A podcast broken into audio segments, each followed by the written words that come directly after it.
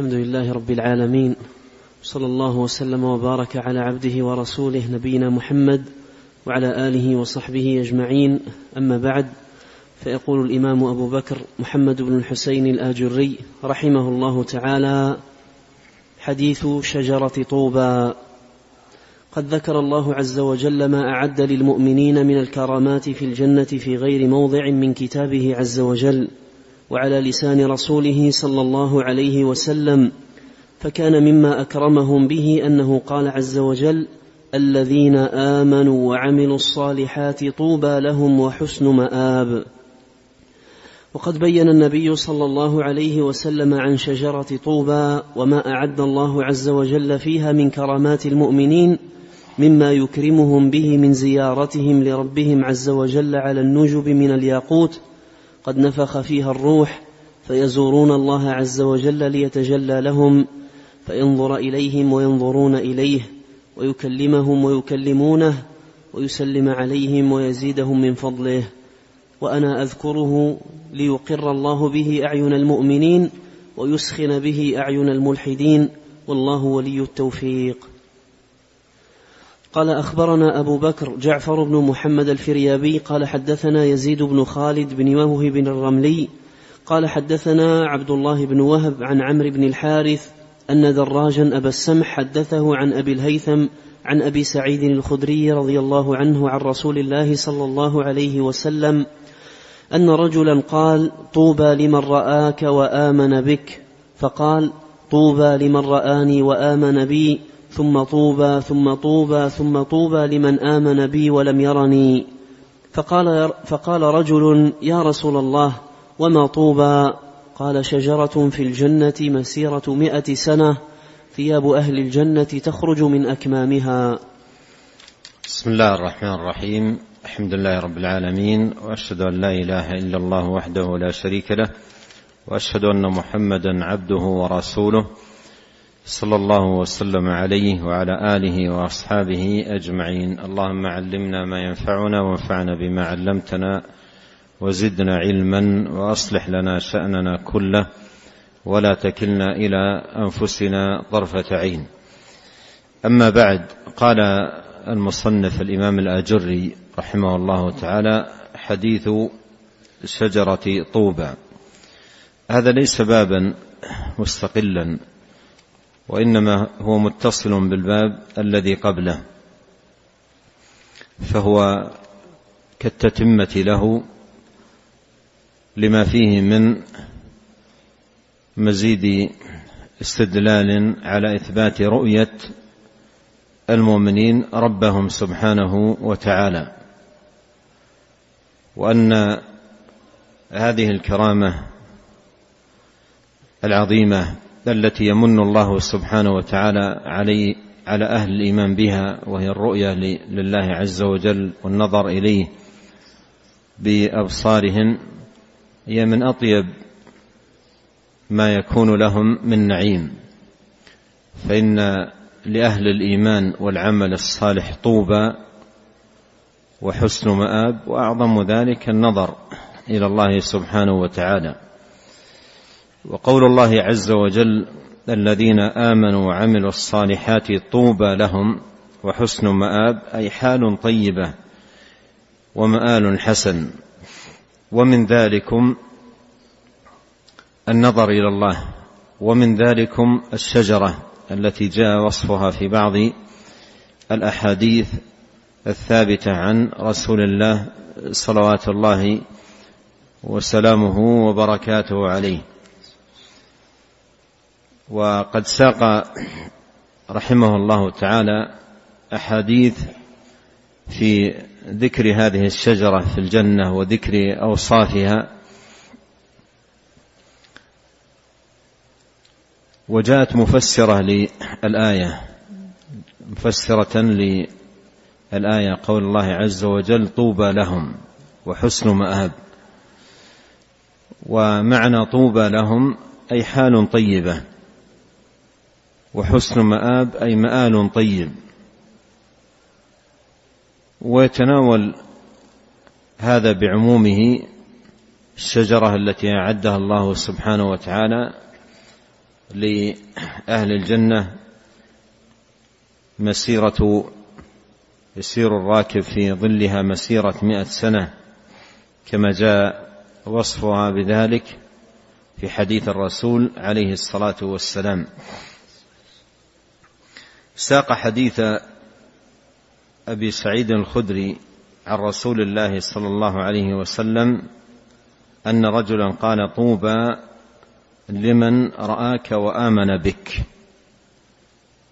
فقال طوبى لمن رآني وآمن بي ثم طوبى ثم طوبى ثم طوبى. هذا دعاء. هذا هذا خبر خبر خرج مخرج الدعاء ويتضمن المكانة العظيمة التي بوأها الله سبحانه وتعالى الصحب الكرام الذين شرفهم الله وأكرمهم برؤية النبي عليه الصلاة والسلام والإيمان به. صلوات الله وسلامه عليه. فطوبى لهم رضي الله عنهم ثم طوبى ثم طوبى.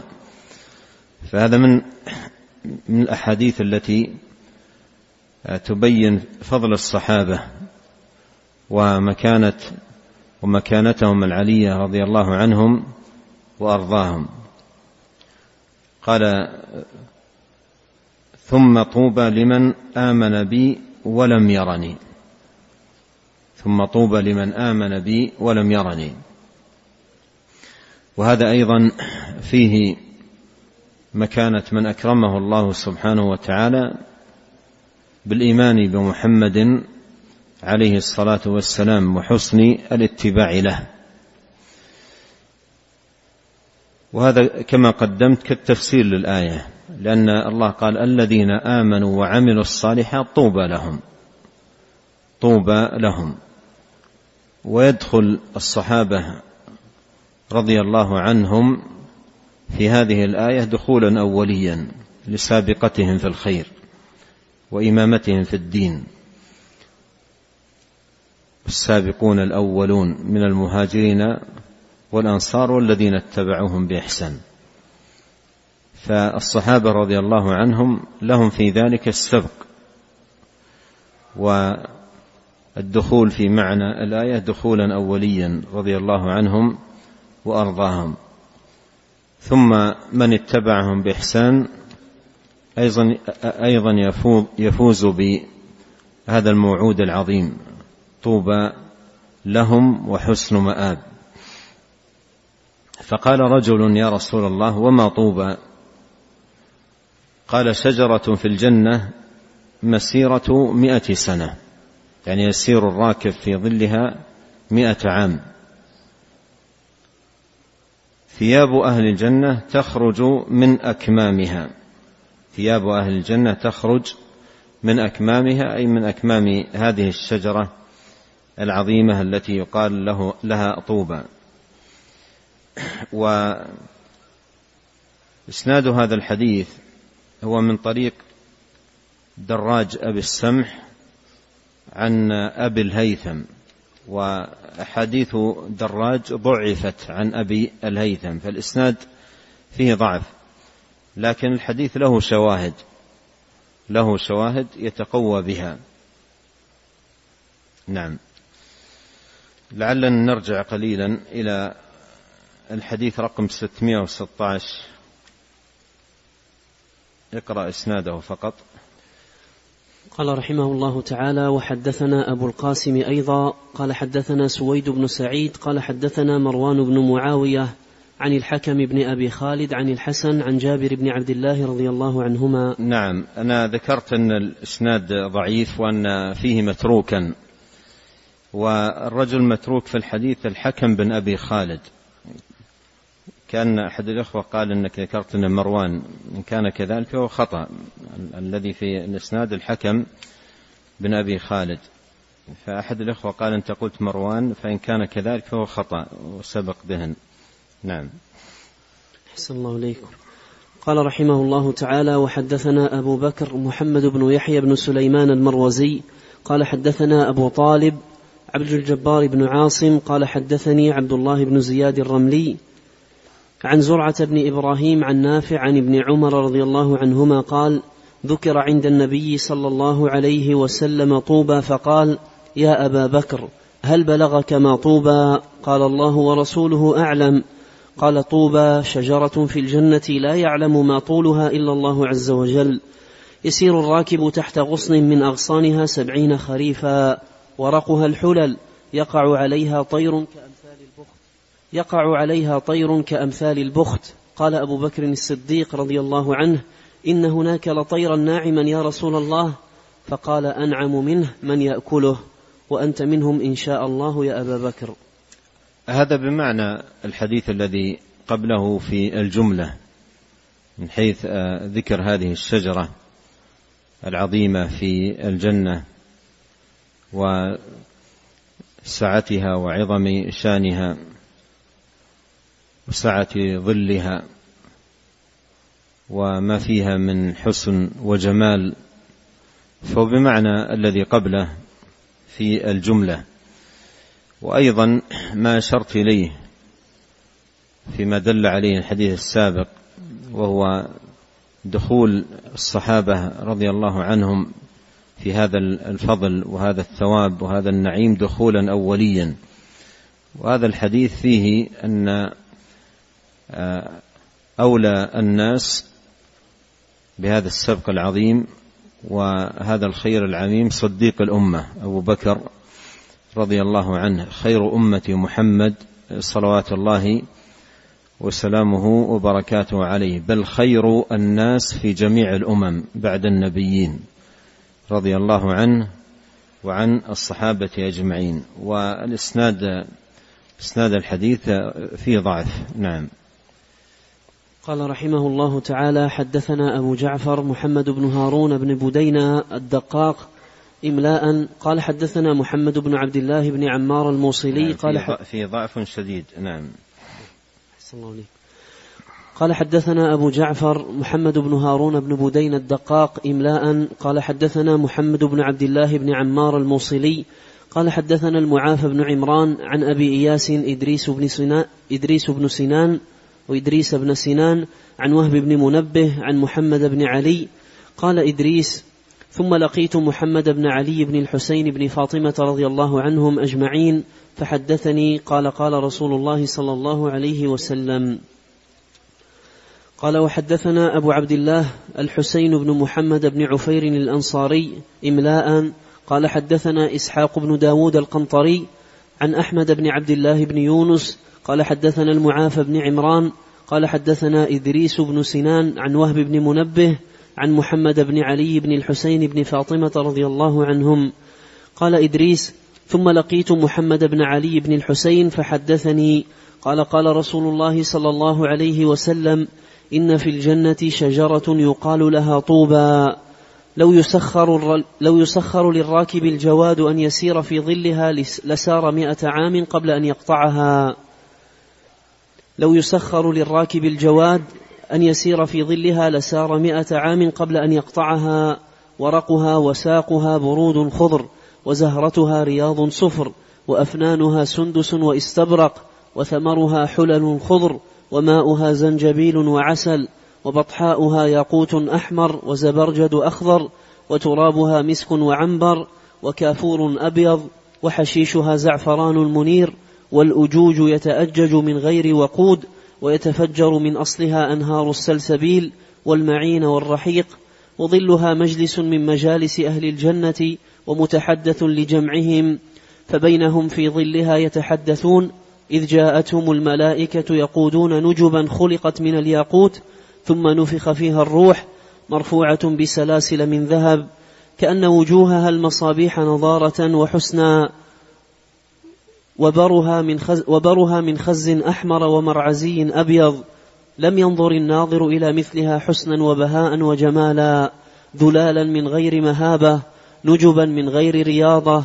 عليها رحال ألواحها من الدر والياقوت مفصصة باللؤلؤ والمرجان. صفائحها من الذهب الأحمر ملبسة بالأبقري والأرجوان.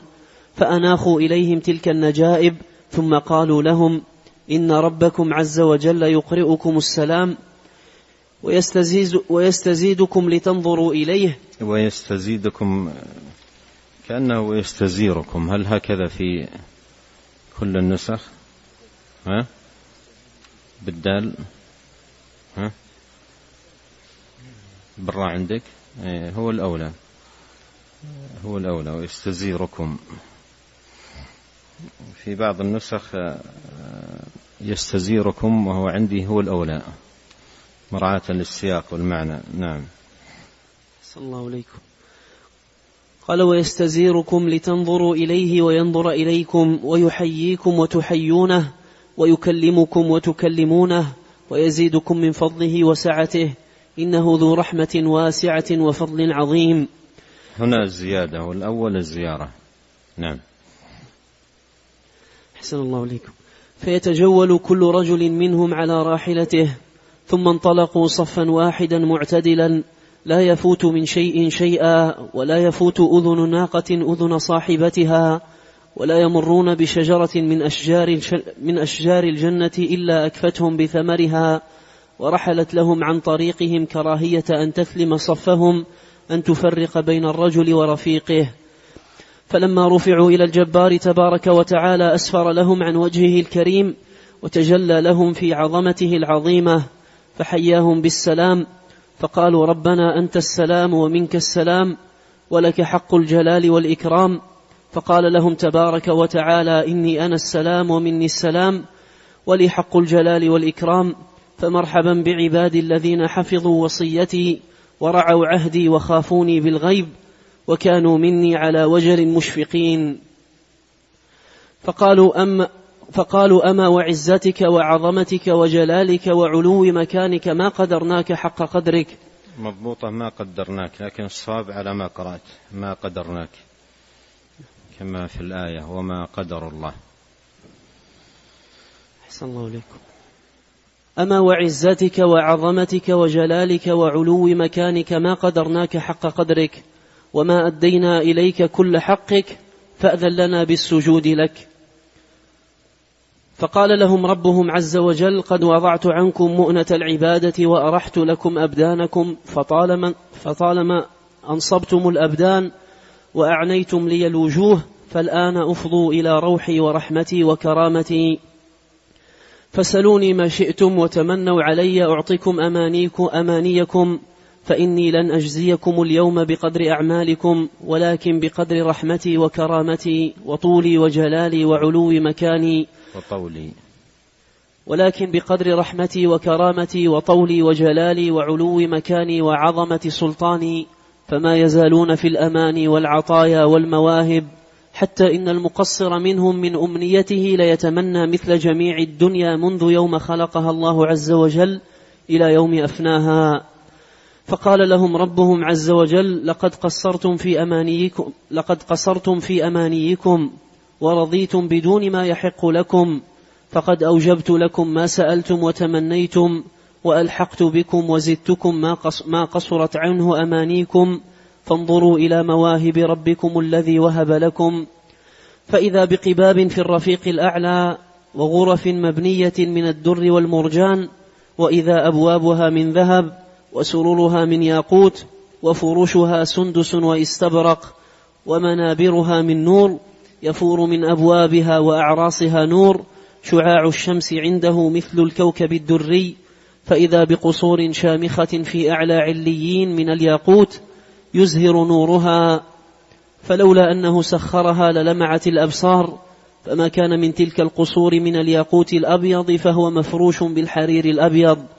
وما كان منها من الياقوت الأحمر فهو مفروش بالعبقري الأحمر وما كان منها من الياقوت الأخضر فهو مفروش بالسندس الأخضر وما كان منها من الياقوت الأصفر فهو مفروش بأرجوان أصفر مبثوثة بالزمرد الأخضر والذهب الأحمر والفضة البيضاء بروجها وأركانها من الجوهر وشرفها قباب من اللؤلؤ.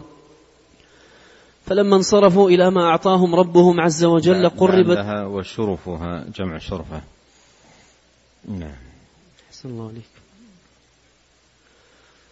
وشرفها قباب من اللؤلؤ. فلما انصرفوا إلى ما أعطاهم ربهم عز وجل قربت لهم براذين من الياقوت الأبيض منفوخ فيها الروح. يجنبها الولدان المخلدون.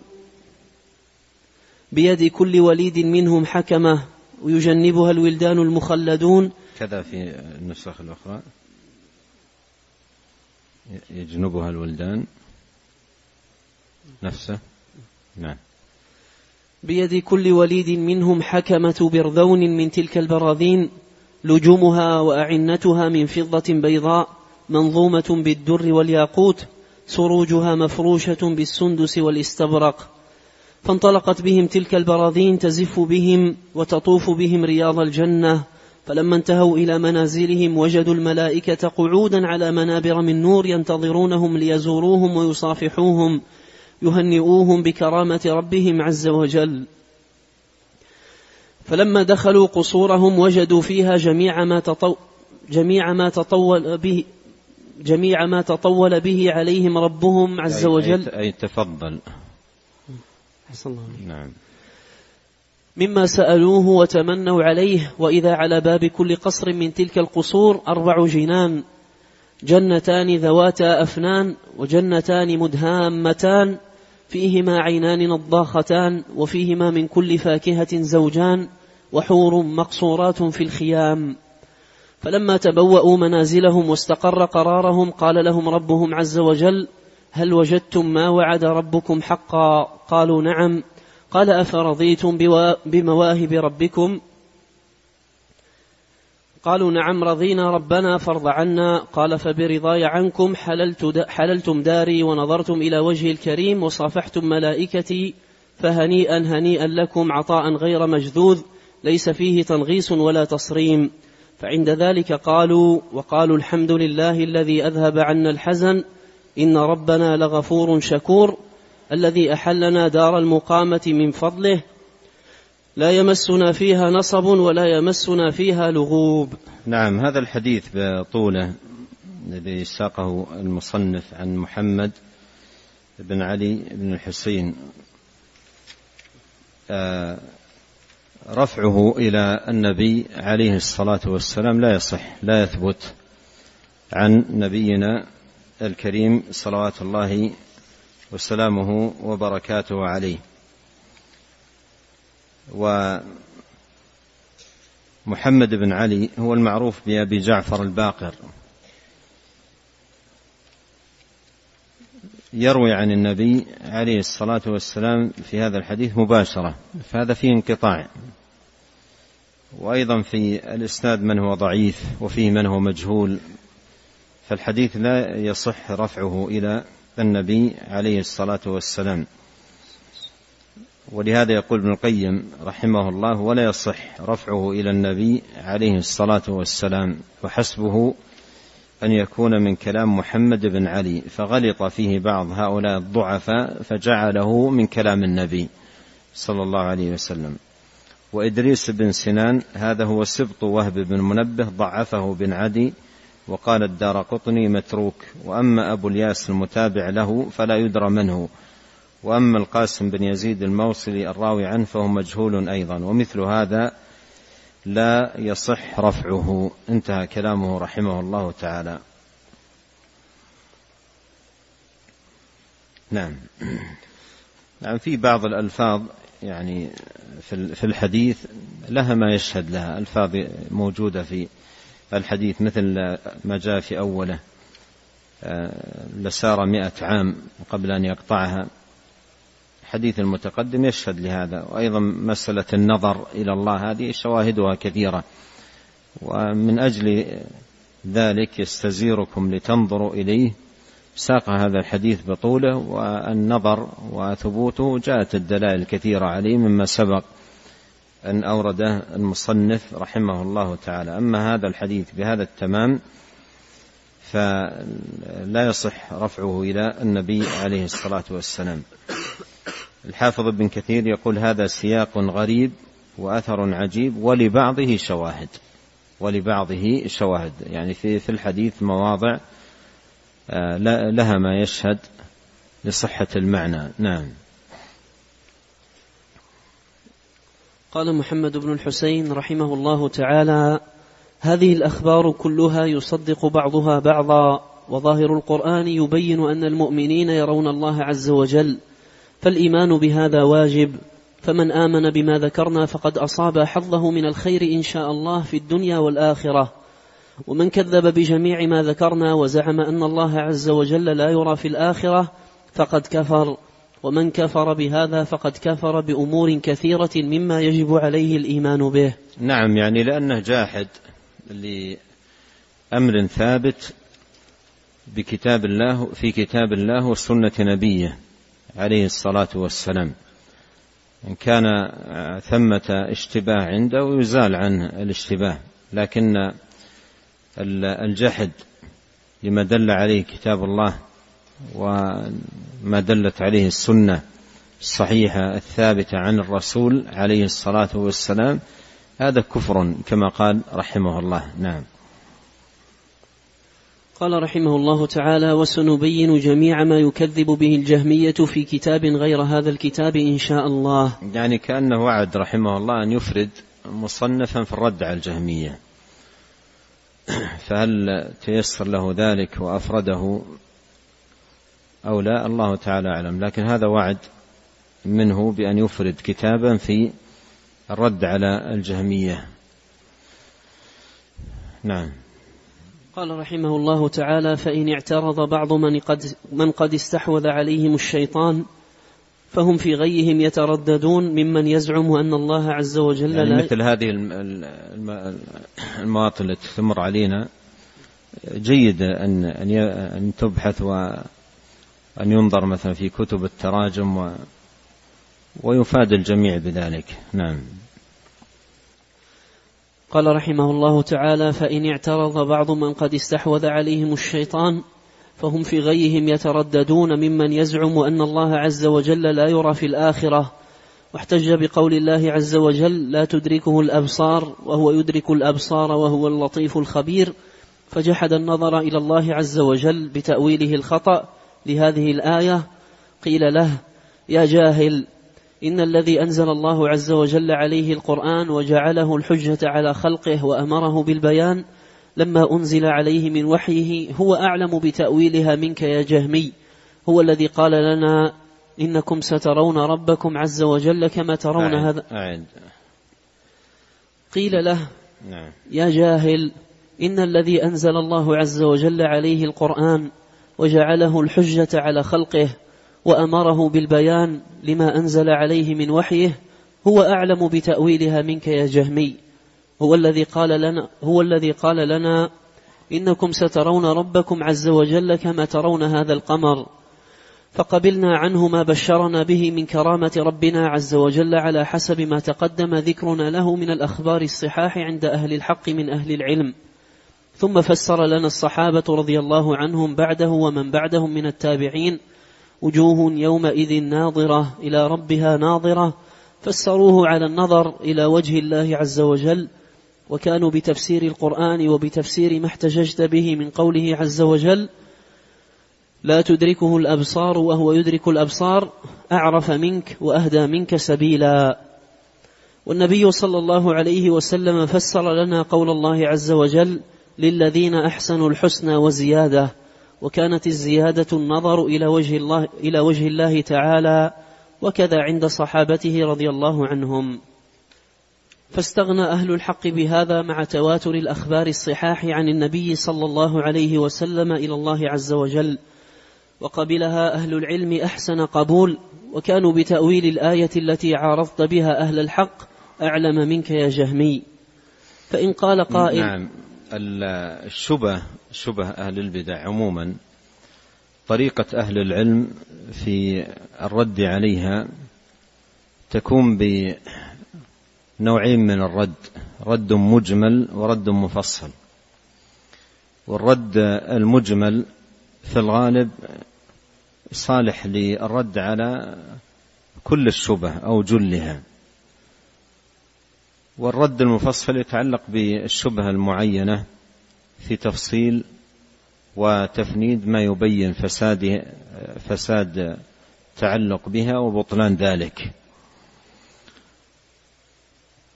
والمصنف رحمه الله سلك هذه الطريقة وسبق أن مر معنا نظيرا لذلك. يرد عليها أولا ردا مجملا والرد المجمل يكفي في إبطال ما تعلق به أهل الباطل من شبهة ثم بعد ذلك يذكر التفصيل يعني المتعلق بهذه الشبهة المعينة. فاعترض اعتراض هؤلاء الجهمية بالآية لا تدركه الأبصار وهو يدرك الأبصار وهو اللطيف الخبير. يرد عليهم أولا هذا الرد المجمل الذي ذكره رحمه الله وهو أن الذي أنزل عليه هذه الآية الذي أنزل عليه لا تدركه الأبصار هو من أثبت الرؤية في الأحاديث الصحاح الكثيرة الثابتة عنه. صلوات الله وسلامه وبركاته عليه. فالذي أنزلت عليه لا تدركه الأبصار هو الذي أخبر بالرؤية وقال قولا صريحا واضحا إنكم سترون ربكم.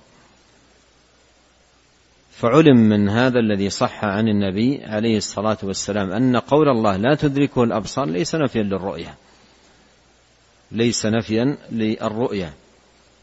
فإن النبي عليه الصلاة والسلام شأنه أعظم من أن يثبت أمرا يصادم القرآن أو يعارض القرآن.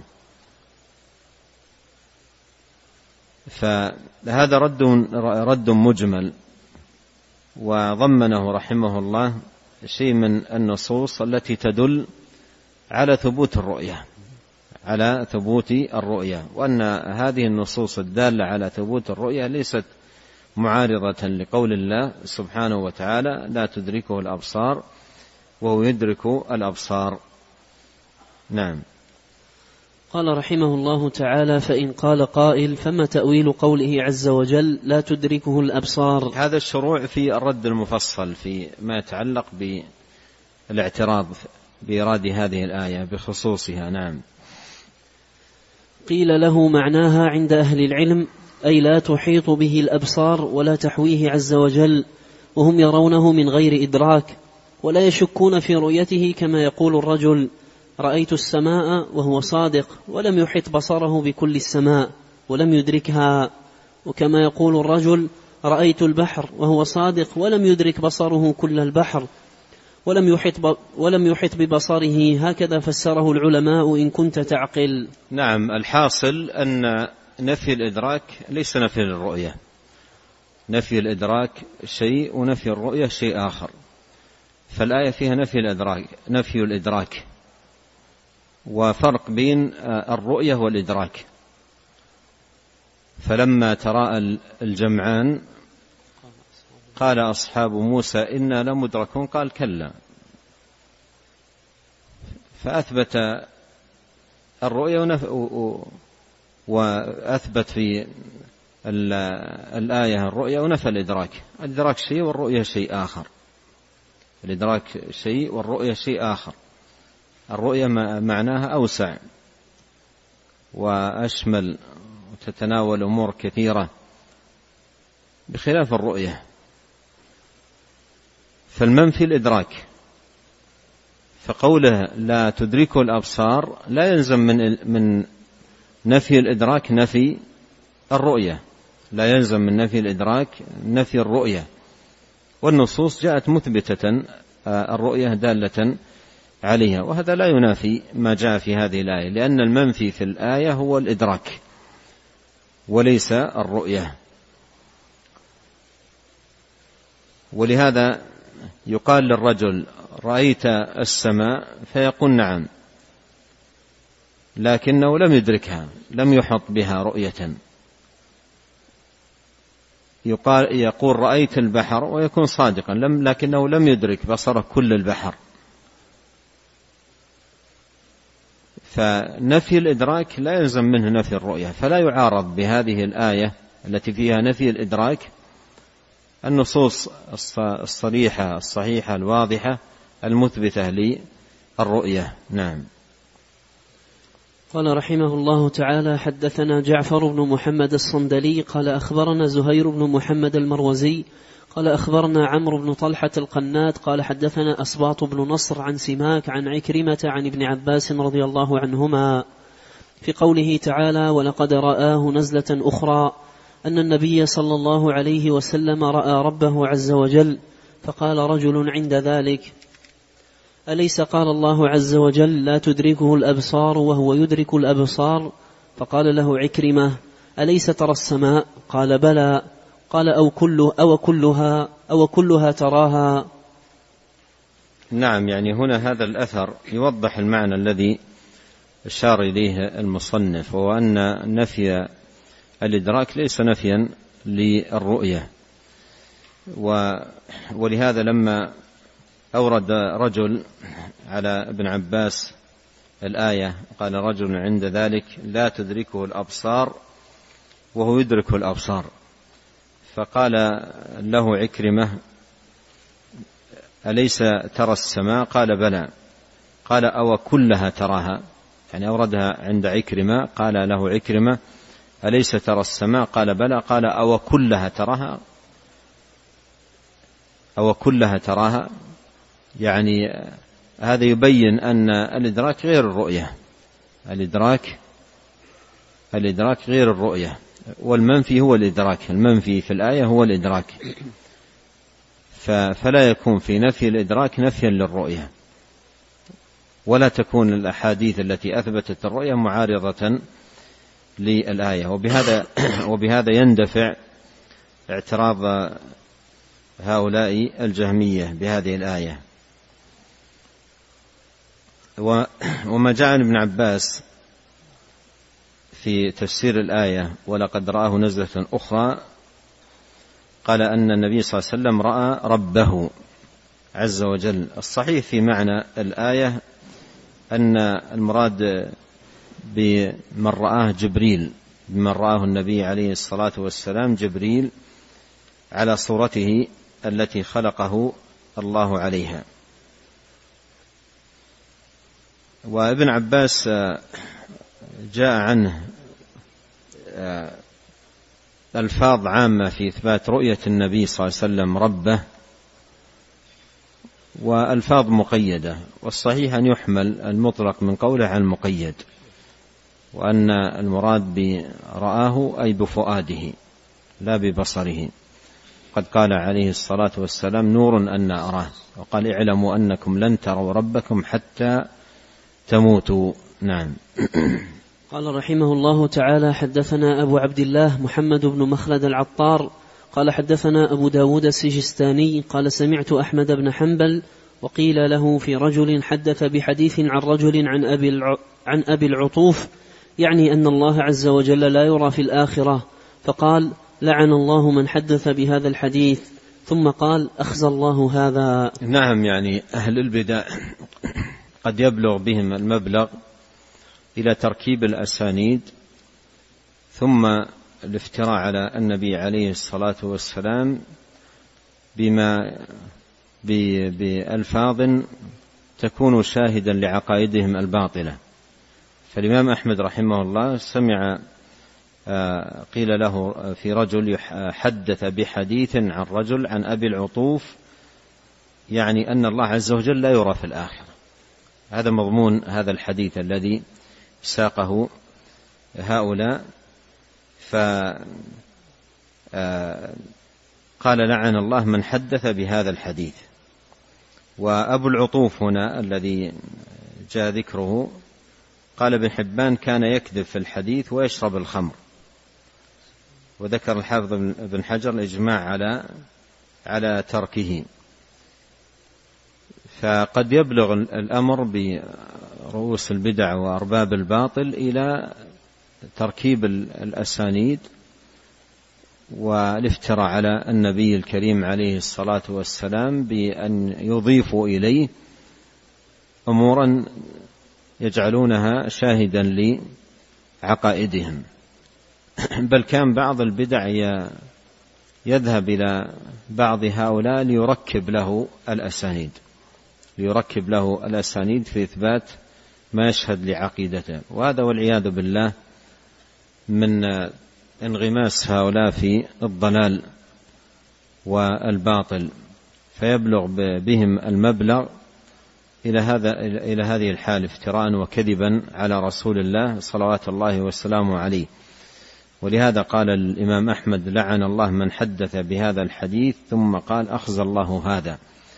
يعني هذا الرجل المفتري الكاذب على الرسول عليه الصلاة والسلام. وبهذا انتهى ما يتعلق بهذا الباب. نفعنا الله أجمعين بما علمنا وزادنا علما وأصلح لنا شأننا كله وهدانا إليه صراطا مستقيما. ونبه أن غدا لا يوجد درس والجمعة والسبت على العادة لكن غدا لا يوجد درس. اللهم اغفر لنا ولوالدينا ولمشايخنا ولولاة أمرنا والمسلمين والمسلمات والمؤمنين والمؤمنات الأحياء منهم والأموات. اللهم اقسم لنا من خشيتك ما يحول بيننا وبين معاصيك ومن طاعتك ما تبلغنا به جنتك ومن اليقين ما تهون به علينا مصائب الدنيا. اللهم متعنا بأسماعنا وأبصارنا وقوتنا ما أحييتنا واجعله الوارث منا. واجعل ثارنا على من ظلمنا وانصرنا على من عادانا ولا تجعل مصيبتنا في ديننا ولا تجعل الدنيا أكبر همنا ولا مبلغ علمنا ولا تسلط علينا من لا يرحمنا. سبحانك اللهم وبحمدك أشهد أن لا إله إلا أنت أستغفرك وأتوب إليك. اللهم صل وسلم على عبدك ورسولك نبينا محمد وآله وصحبه. جزاكم الله خيرا.